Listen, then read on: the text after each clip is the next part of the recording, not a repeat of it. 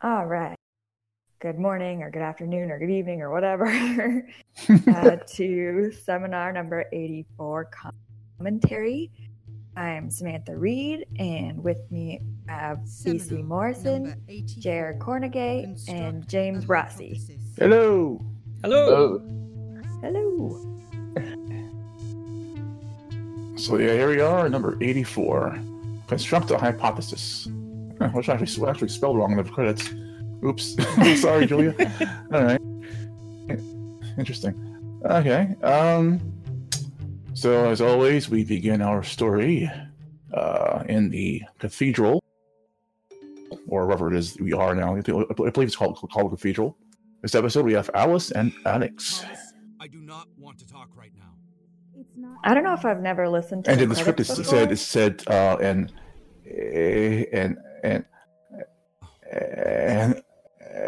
an alien doorbell. You would come to me. Sounds like, what's an alien doorbell? I don't know. I'll just put in a doorbell. I didn't realize you did the all the music. The It's all me. That's pretty amazing. Well, thank you very much. I mean, there are times that I'm just too tired. Where I was like, yeah, forget it. I'll find something. But if I have the time and the energy to do it, I want to do the whole thing myself if I can. Yeah, admirable. Did you wind up doing this entire episode? Well, no. I mean, Samantha did. Especially when you spend all your time telling me and Thomas. Which one did you do, Samantha? You did. From Kevin.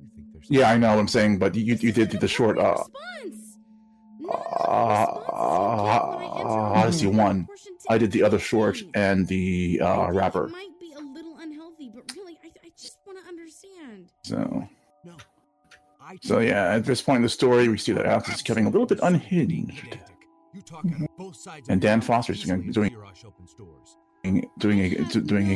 a great job here. Just the acting. I'm really impressed by it. I was too. Actually. He's definitely not sounding good. This can't feel good for you either. Like, there's definitely something wrong. I'm not angry. Yeah, not angry. Yeah, that is a definite sign someone is definitely angry. I want to. That's all I want. I want to understand what's going on. So yeah, the music. It's for this episode. It's weird because I'm not really sure what this space is supposed to sound like. It's some kind of alien structure with weird tech and such. So I tried to make things sound techie and mysterious sort of thing. So this particular episode, the music is like half background noise and half mood. And here we go into False Vacuum, written by James Rossi. Oh man. What a great title, by the way.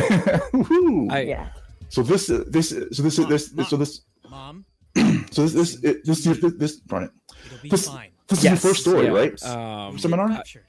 Okay. I've done some writing on other projects in the past, but this is my first seminar script, and it was definitely a bucket list thing. I've acted in seminar stuff, so I really, really wanted an opportunity to write for it. So I was really glad this got accepted.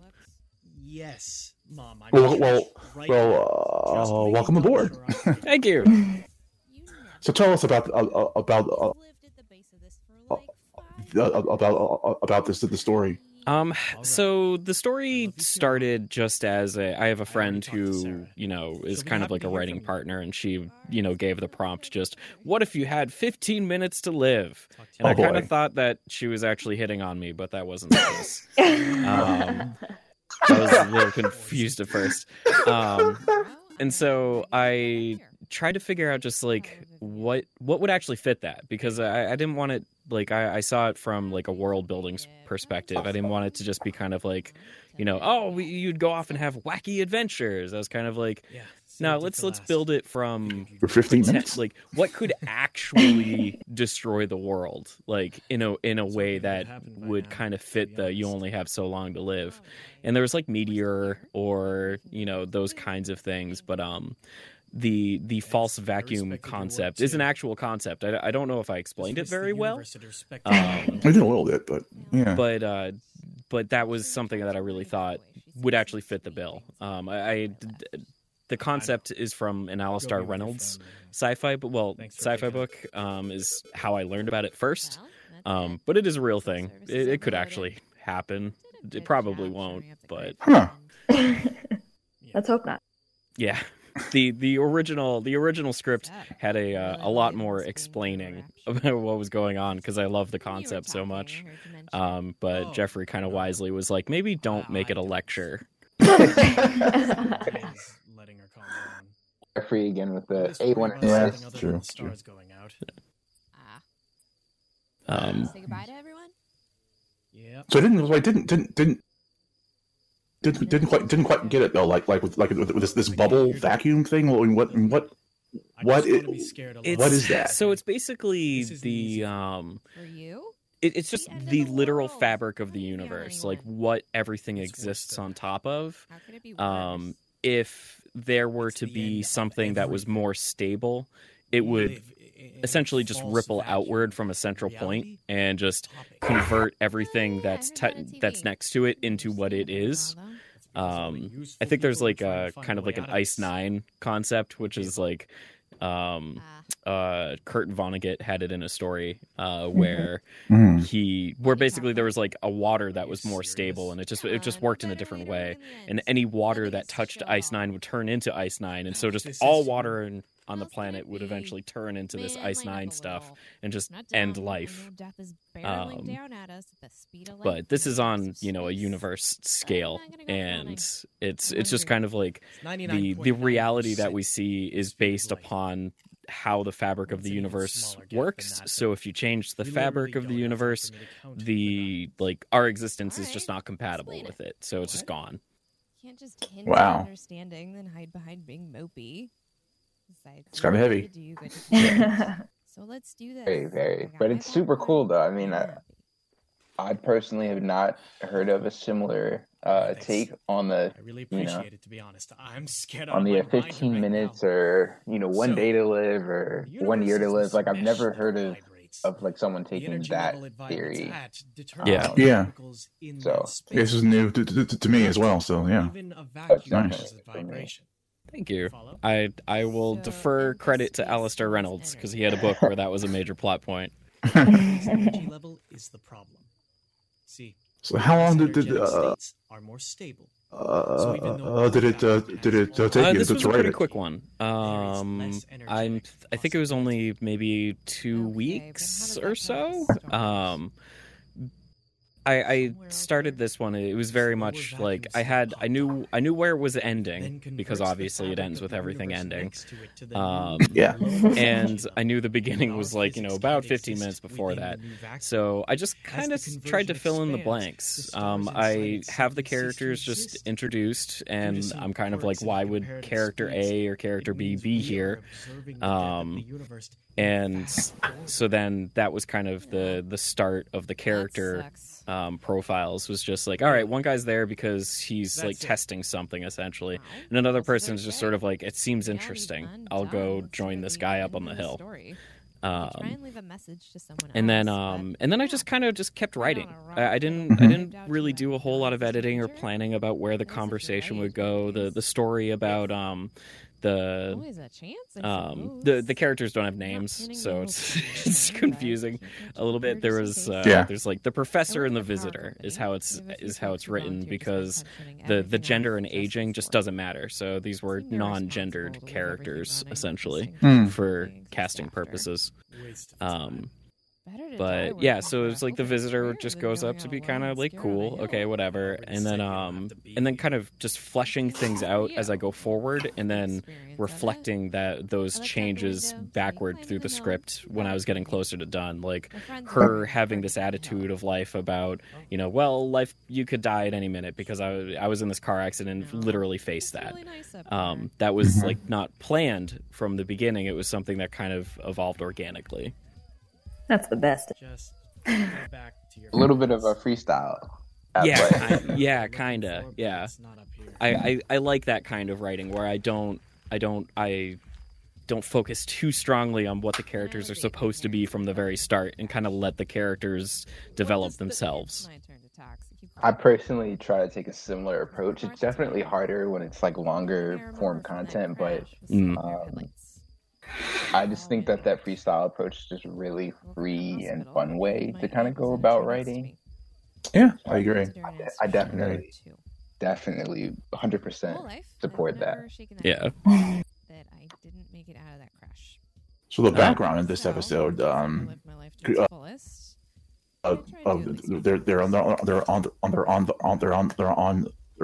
hills. So I had to figure out like what is the background supposed to sound like. So I had to wind some trees, which I think part of that was in script. And of course, there was the party that was beyond the hill somewhere. And I'm like, how do you make a party, just some cheering and chatter and such, and the music, which starts off and then stops and then starts again. I figured there was some problem with the radio or something, and they fixed it, and everyone's like, yay, Yeah, I actually come from a sound design and audio editing background, so. Oh. This was super nerve-wracking because usually I'm usually the audio god, and so I get to make all of those decisions that you're talking about, and I had to let go of that feeling like really heavily. But yeah, no, I like a lot of the choices are ones that I had in my head while I was writing it, and like trying not to get my hopes up too much because I didn't want to expect other people to like do what I would think would be the choice I would make. Right. Yeah, I get that. If it were, it would have. Thank you, James. Yeah. Very much of that. And let's see, we're in. We're still here. Yeah. I really like how the ending worked out. They're still alive. So. Yeah. Just die already. Move on. There we go. Yeah, we did it. I love that ending. That was amazing. Yeah, everything just stops. So I was like, ooh. I know, for a second I thought it glitched. Like, I thought my computer glitched. And I was like, wait a minute. Yeah. I'm so good. I love it. I'm so glad that's how it worked out, because I did kind of have in my head the idea that that it would be very unnatural. And, like, that sells it very well. Yeah. Great. I'm glad it worked. But how terrible it was that they couldn't see that the present was staring them in the face. And that's what you're doing. And see, in this scene, I try to have the tension build a bit. I think you might be able to hear the music kind of like changing a little. Not sure if that worked, but I think it worked. Yeah, me too. And you want to leave us? They're so good at yelling into microphones, also. That's weird, but it's like a real skill. Yeah, it's a skill. Yeah. Just appreciate just how difficult voice acting is. Period. Yeah. True. I mean, it's really impressive to me, as someone who tried recording a little like voiceover at some point. It's very difficult, and you have to control a lot of things like mouth noises and and volume, and it's just a lot. Yeah, the amount of saliva you have in your mouth at any time is very crucial. Yes. And if you have a beard, you scratch it. That's also very audible, which I had to learn. Like, have to redo that. Got it. There's also the ever-present chair squeak, where you're like, oh no, they're gonna think it was a fart. It was no. Oh, I hope that's not audible. No. You just think there's something wrong with me because I'm not acting the way you want me to. So then prove me wrong. Go, find out what your body is doing, and if it just turns out that this is just who you are, then you have to learn how to handle it instead of exploding at me. I feel like this is like a puberty analog. Yeah. Find out what your body's doing. Right. But you're starting to scare me. Do you want me not to feel safe around you? I don't want that. But I won't tolerate being verbally abused. You think that what you're feeling is fine, but I'm not sure it is. How much of this is the personality you had? And yeah. One of these episodes, I'll bring Kat here for the commentary and have her talk about the rapper a little bit sometime in the future. Odyssey 1. Yeah, I'd love to know her process. Yeah. Yeah. And here we are in Odyssey 1, written by Jared Cornegay. Take it away, Jared. Oh, I wrote this after being inspired by one of my favorite films ever, Alien, and also was looking at a lot of like Destiny stuff, Destiny 2. And some Nightflyer ads they were like dropping, and so I really like the kind of idea of like horror,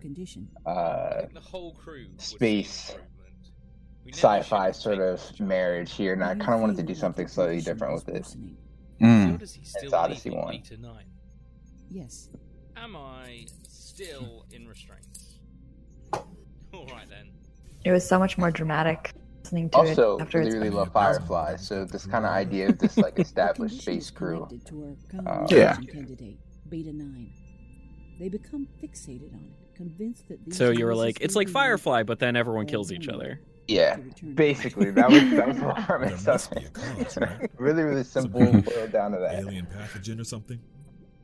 Captain, trust me. I've checked.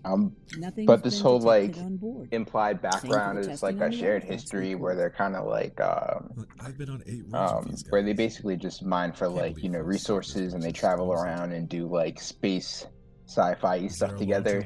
I thought was really important to like nail down. So so there's moments where like certain characters are more casual with each other than they're. I'll have that's a promise. Then their titles might suggest they'd be. So like the captain and the, you know, like doctor Summers on board are like really close. And I tried to put that forward without he's freaking out. Without being too on the nose with it, but spiders in the hall. Well, love a good space crew. No, sir. So let's see. Lauren Walton is the captain here, and I heard his audition was like, wow, yes, that is the captain. Yeah, yes, it's really this deep. I need more time. We don't have it. You need to figure commanding voice. I thought it would be perfect for this role, and I just really enjoyed his performance here. Personally, wrote that character with that kind of voice, you know, in mind. So again, it's like a perfect marriage of voice casting. Awesome. Which is always wild. Great to hear that. There is nothing on the Odyssey. So Samantha, how? What are you insinuating with? How was your experience doing the short? It was kind of difficult because I didn't know what space should sound like. But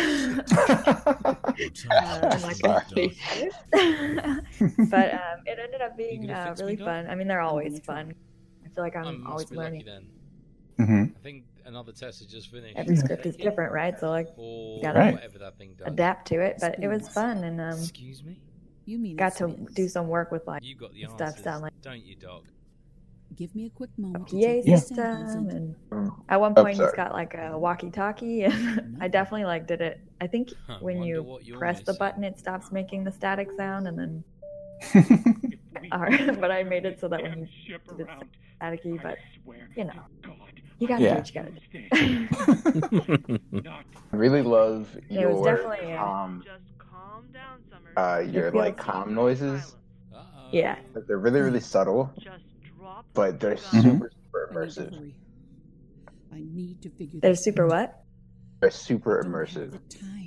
Oh. I feel like I'm actually like listening to someone over the like spaceship comms. Cool. Nothing. He's just here to help. Oh, God. No, he's not. So this was my first, like, horror project ever. So it was like a different writing experience. Usually I try to go for some amount of, like, banter and a loose fun, even if it's like dark humor. But this one was sort of full on horror, and it was a bit of an experiment that I think worked out. Yeah, I think so. We shouldn't be near this star system, Captain. The narrative kind of reminds me of go ahead. It reminds me of Dead Space in the best ways, because that video game has one of my favorite video game narratives of all time. Ah. I have never played it, to be honest with you. I think I've always been too scared to.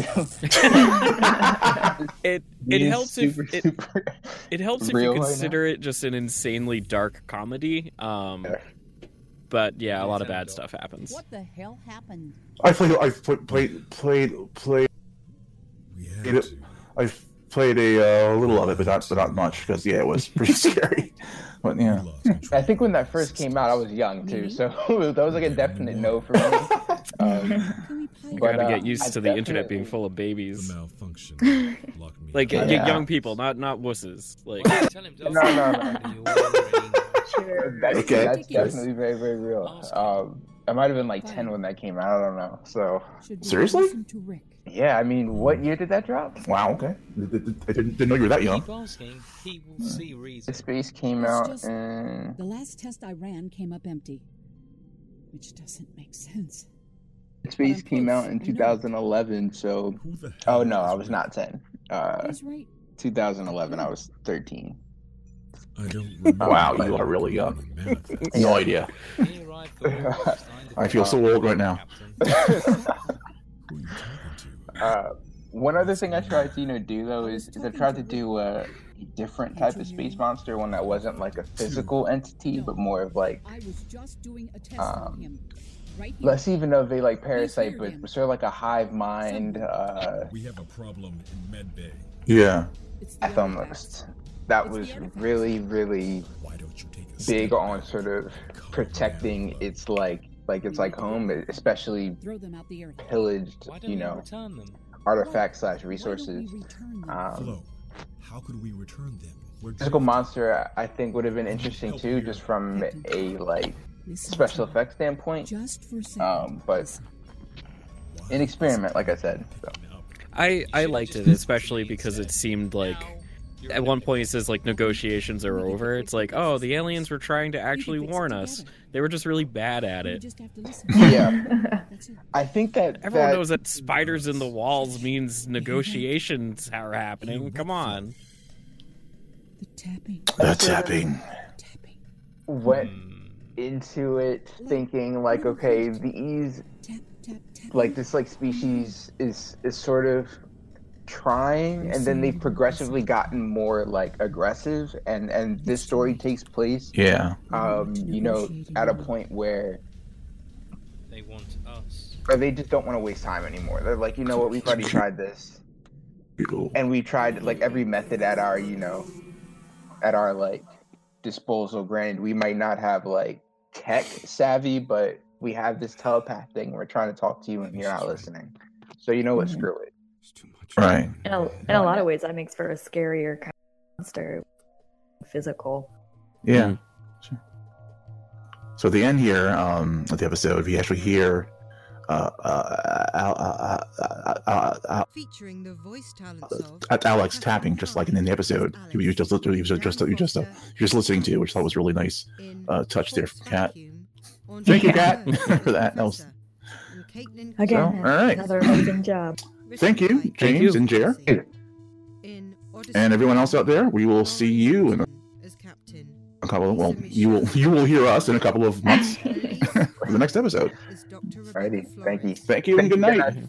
Thanks. Bye. And Adam Blanford as Summers, written by Jared Cornegay, directed by V.C. Morrison, assistant directed by Samantha Reed, shorts edited by Jeffrey Bridges, wrapper script and story by Catherine Pride, edited by Jeffrey Bridges.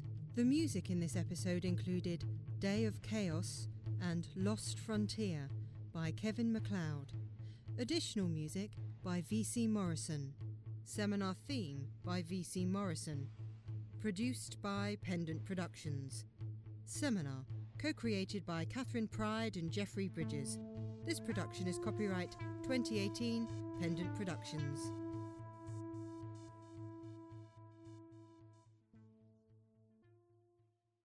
For more information, visit pendantaudio.com. Thanks for listening.